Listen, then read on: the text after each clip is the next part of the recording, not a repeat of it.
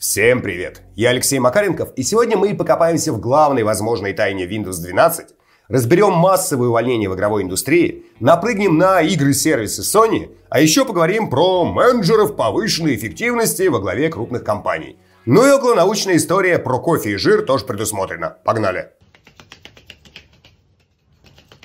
Но прежде чем мы начнем, у меня к вам небольшой вопрос для моего супер-микроскопического исследования – я недавно перепроходил Джонни Джинова Чена и заметил вот какую штуку. В моменты, когда в игре персонаж идет против ветра, я совершенно непроизвольно начинаю давить на стики намного сильнее. При том, что это на самом деле мешает управлению, делает его менее точным. После этого я специально установил еще несколько игр, где тоже надо перемещаться против ветра. И ровно та же самая история. Как только в игре ветер начинает мешать движению персонажа, давление пальцев на стике резко усиливается – при этом даже если вот в этот момент думать о том, что слишком сильно давить не надо, все равно постоянно срываешься и начинаешь поддавливать сильнее. Собственно, я собираю небольшую статистику. Напишите, работает ли с вами вот этот вот эффект.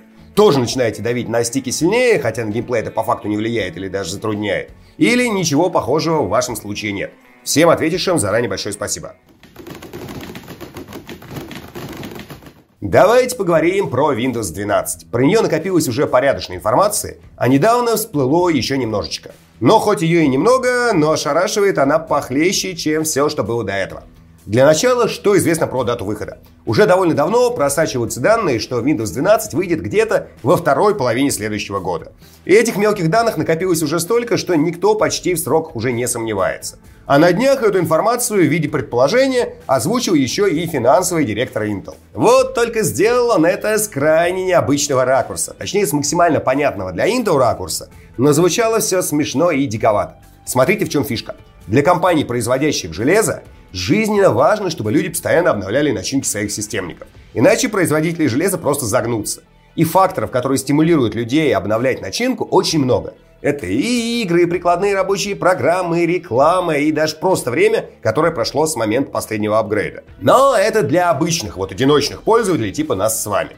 Но есть еще огромный парк компьютеров в различных учебных заведениях, на предприятиях, в госконторах. В общем, это образовательный корпоративный сектор. И вот для них мощнейшим стимулом для апгрейда является смена операционной системы. Для простых пользователей это, конечно, тоже работает, просто в меньшей степени. И железные компании всегда ждут не дождутся, когда Microsoft в очередной раз выкатит очередную винду. Потому что для железячников это всегда означает увеличение продаж. Но на публику вот эту вот информацию железячники стараются не выносить.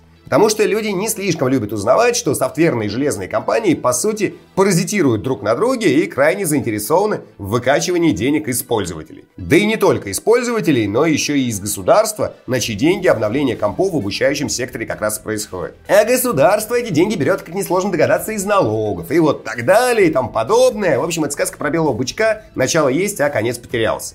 Собственно, Финдир Intel как раз открыто и озвучил, что здорово, что в следующем году Microsoft выпустит новую винду, потому что железо на многих компах устарело, и нужен стимул, чтобы народ начал его менять. Мол, новая винда сработает таким катализатором, и это прям отлично, потому что продажи у Intel падают.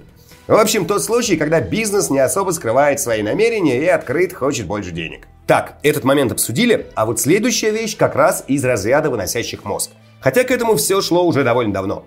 С большой вероятностью Windows 12 будет распространяться по подписке. Опять же, слухи про это ходят уже давно. А теперь еще упоминание о подписочной модели обнаружили в коде Windows 11. На 100% это, конечно, еще ничего не значит, но слишком уж много ж идет из самых разных источников. Может ли подобное случиться? Да запросто. Да, это будет чудовищной репутационной потерей для Microsoft. Но давайте позагибаем пальцы, а что они получат взамен, если выкатят подписочную модель для винды. Во-первых, куда больший поток денег от каждого подписчика. Во-вторых, контроль над частью корп-сектора, который десятилетиями сидит на одной и той же форточке, не пытаясь обновляться. В-третьих, четкое прогнозирование месячного дохода.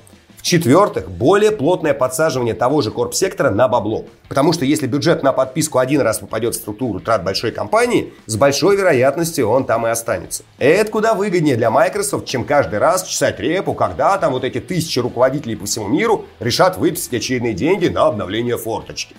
В-пятых, подписочная модель позволит Microsoft четко распределять деньги на поддержку разных версий Windows. Со временем образуется много версий, работающих по подписке, и можно будет тратить бабло на поддержку в зависимости от того, сколько платят подписчики разных версий. Для крупного бизнеса подобное прогнозирование крайне удобная штука. И можно накидать еще много всевозможных «за», но сути это не изменит. Для Microsoft подписочная модель крайне выгодна. А минусов, по сути, только три, хотя они, мягко говоря, не маленькие.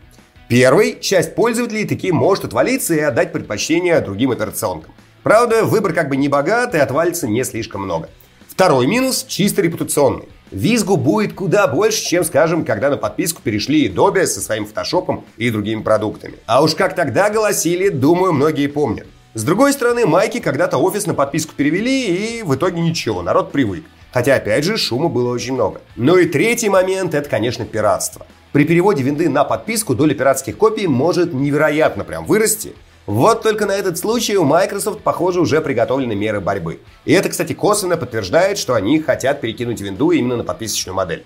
Суть в том, что, судя по сливам, часть из которых были вполне официальными еще вот во время судов по поводу покупки Activision Blizzard, так вот, тогда выяснилось, что майки активно хотят загнать часть функционала винды в облако. Сейчас же ходят уже новые сливы, что вот этот вот функционал в облаке будет не каким-то второстепенным, а весьма себе важным. И что без подключения к интернету многие вещи в следующий Windows вообще работать не будут. Точнее, будут, но не во всех версиях. Потому что Windows 12 будет на уровне ядра модульной операционкой.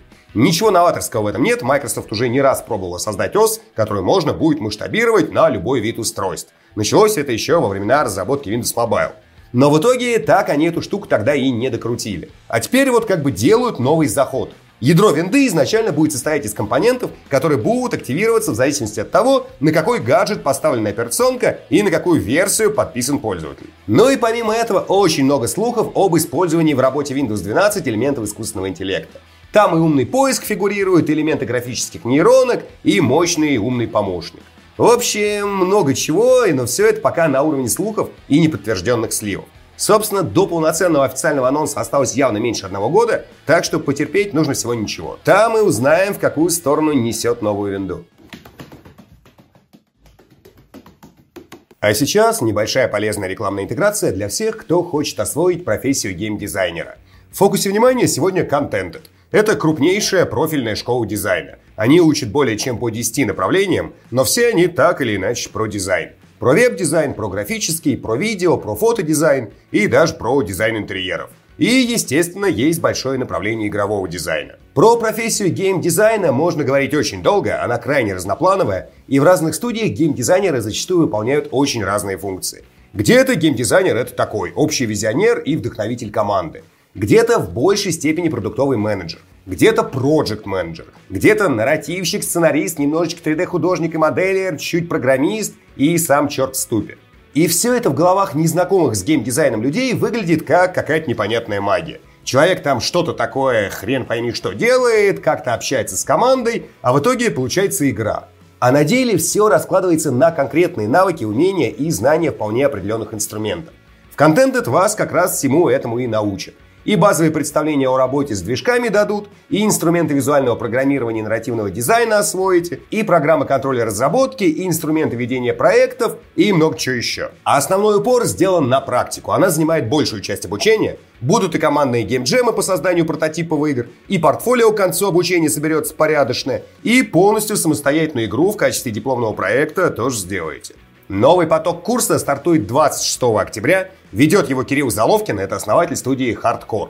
Рассчитано все на обучение с нуля, то есть можно приходить вообще без опыта. Но держите в голове, что в неделю на обучение придется выделить минимум 4, а лучше 7-8 часов.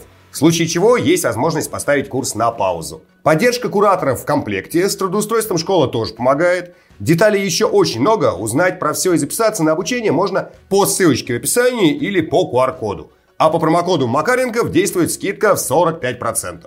Плюс сейчас еще бонусом идет обучающий модуль по нейросетям. Не пропустите. Еще раз, ссылочку в описании или по QR-коду. Переходите, узнавайте детали и записывайтесь. Конец рекламной интеграции и погнали дальше. На этой неделе пресса разнесла по всему интернету очередную страшилку под лозунгом «Игровая индустрия накрывает с медным тазом». Сколько уже было этих тазов, страшно вспомнить, так что тут интересен не сам факт, что индустрия опять хоронит, а то, почему именно это делают. Смотрите, вот эта вот инфографика, составленная порталом Game Industry Layoffs. Они подсчитали, что в 2023 году работу в игровой индустрии потеряло 6136 человек. Больше всего людей на мороз выкинули Unity, на втором месте Epic Games, на третьем Amazon, затем идут Electronic Arts, Embracer Group и Sega. Что тут хочется сказать? Момент первый. Если внимательно посмотреть на список, абсолютно очевидно, что он не полный. В нем не фигурируют многие азиатские компании, которые точно в этом году увольняли людей, с австралийскими студиями аналогичная история, с российскими. Даже некоторые европейские и американские небольшие геймдев-компании в подборку не попали. Хотя я точно знаю, что народ там увольняли. Так что вот эти вот 6 с хвостиком тысяч – это лишь часть увольнений.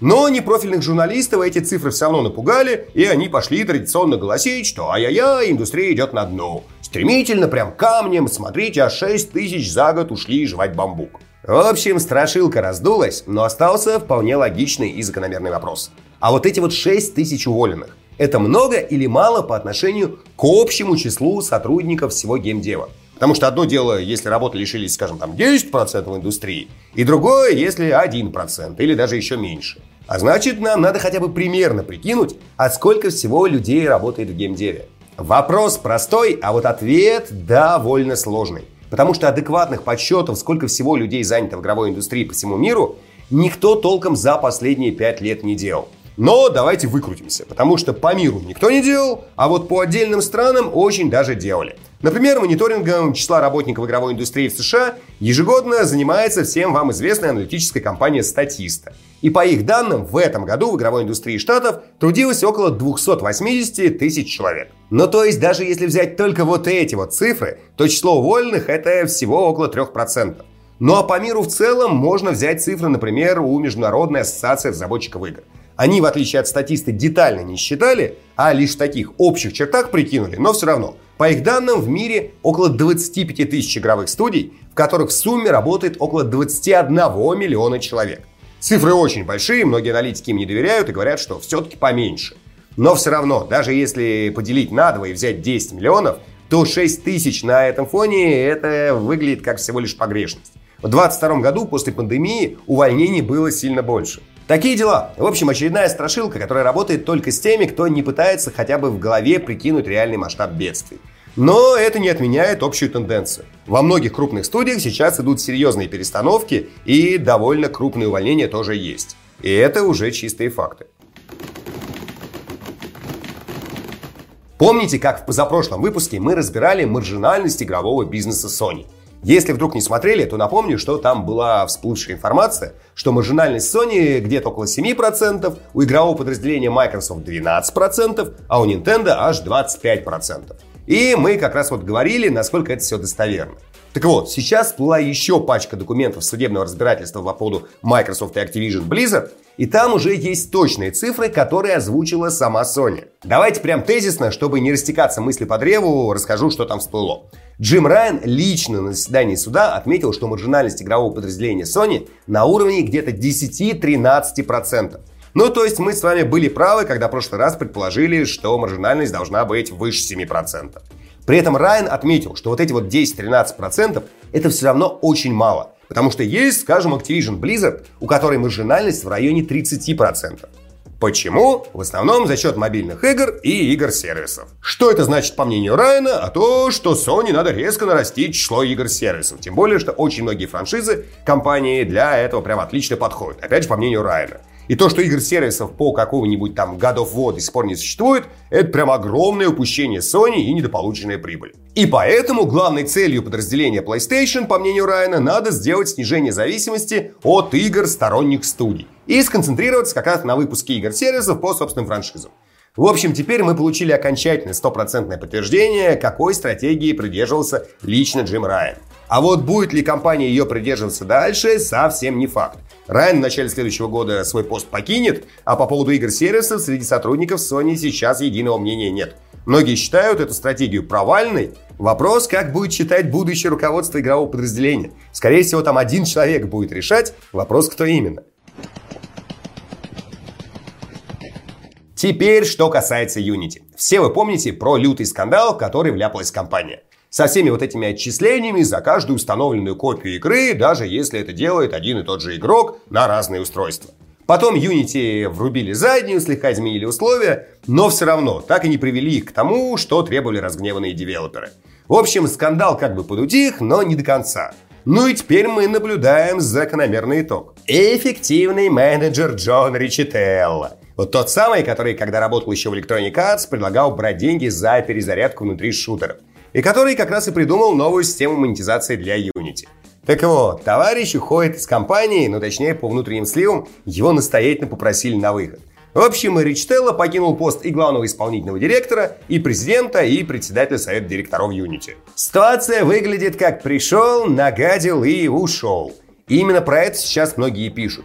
Но не забывайте, что Рич Телло проработал в Unity почти 9 лет, и до этого руководство все устраивало. И я почти не сомневаюсь, что и продолжило бы устраивать, если бы не вот этот вот скандал. Потому что могло ведь и прокатить. Сделали бы условия не настолько идиотскими, не стали бы разработчики так сильно возмущаться, и баст карапузики, сейчас бы Ричтелло продолжил работу. К чему я это? Да к тому, что это мы тут с вами, вот с этой стороны баррикад, можем сколько угодно ненавидеть Ричтелло, кидаться в него виртуальными тухлыми яйцами, радоваться, что его поперли из компании, но фишка в том, что в среде тех вот самых эффективных менеджеров он был и останется крайне почитаемым человеком. И не думаю, что у него будут большие проблемы найти себе новую работу. Потому что в глазах работодателя, то есть крупного бизнеса, который хочет заработать много денег, Рич Телло не какой-то там неудачник а все такой же эффективный менеджер, которому просто как бы не повезло в конкретном случае. И таких менеджеров очень и очень много. Они есть почти в любой крупной компании. Но тот же Бобби Котик, игроки как бы его ненавидят за вот эти трансональные монетизации в играх, из-за желания вообще монетизировать все, что только можно, но в бизнес-среде его на руках носят. Почему? Мы с вами косвенно разобрали в прошлой новости. Потому что маржинальность фантастическая больше 30%. Больше, чем у Nintendo. Такие дела. И нет, это все не повод оправдывать действия подобных эффективных менеджеров. Наоборот, врага надо знать в лицо и не давать ему угнездиться в наших кошельках. Потому что они преследуют интересы большого бизнеса. А интересы бизнеса очень часто конфликтуют и с интересами игроков, и с интересами разработчиков, и много с кем еще. А сейчас традиционная небольшая околонаучная история. Я очень люблю научные работы, которые суммируют другие научные исследования. Потому что частенько бывает, что выходит какое-нибудь изыскание, там доказывающее, скажем, что сипульки способствуют росту эпидерсии. И ты живешь себе вот с этим знанием в голове, как с доказанным фактом, а потом видишь какое-нибудь исследование, которое доказывает ровно обратное, что сипульки подавляют рост эпидерсии. И тоже вроде бы по всем правилам все сделано. А потом кто-нибудь берет, суммирует все существующие исследования сипулика и эпидерсии, и оказывается, что никакой связи между сипульками и эпидерсиями вообще нет. А все найденные до этого якобы закономерности – это всего лишь корреляция, а не причинно-следственная связь. Собственно, к чему я это все? Есть куча исследований, якобы показывающих, что кофе влияет на набор жира человеком. И где-то получается, что кофе активно способствует похудению, а где-то наоборот, что при частом питье кофе жир начинает наоборот накапливаться. А если еще и с молочком и сахаром, так вообще.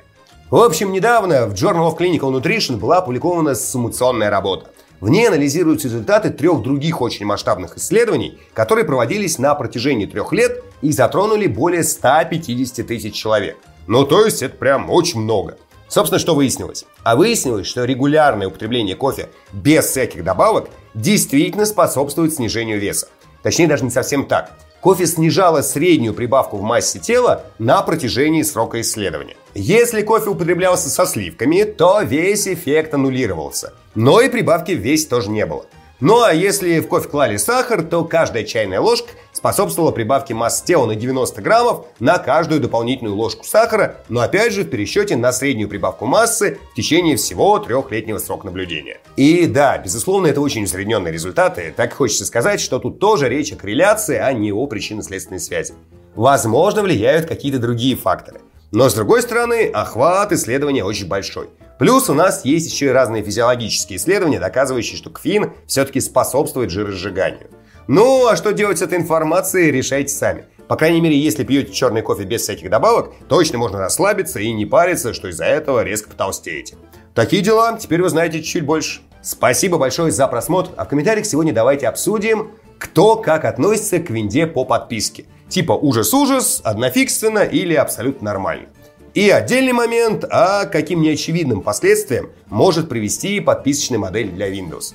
Рассказывайте свои мысли и идеи. Ну и, конечно, сообщайте про ветер в играх и давление пальцев на стике. Есть у вас этот эффект или нет? Напомню, что все комментарии я читаю и часто отвечаю. Поддержать канал можно либо на бусте по ссылочке в описании, все донатеры попадают в титры, а можно просто поставить лайк под этим роликом, если он вам понравился. Еще раз спасибо и до встречи в следующем видео. Пока-пока. И напоминаю про скидки в школе контента на обучение геймдизайну. Ссылочка в описании.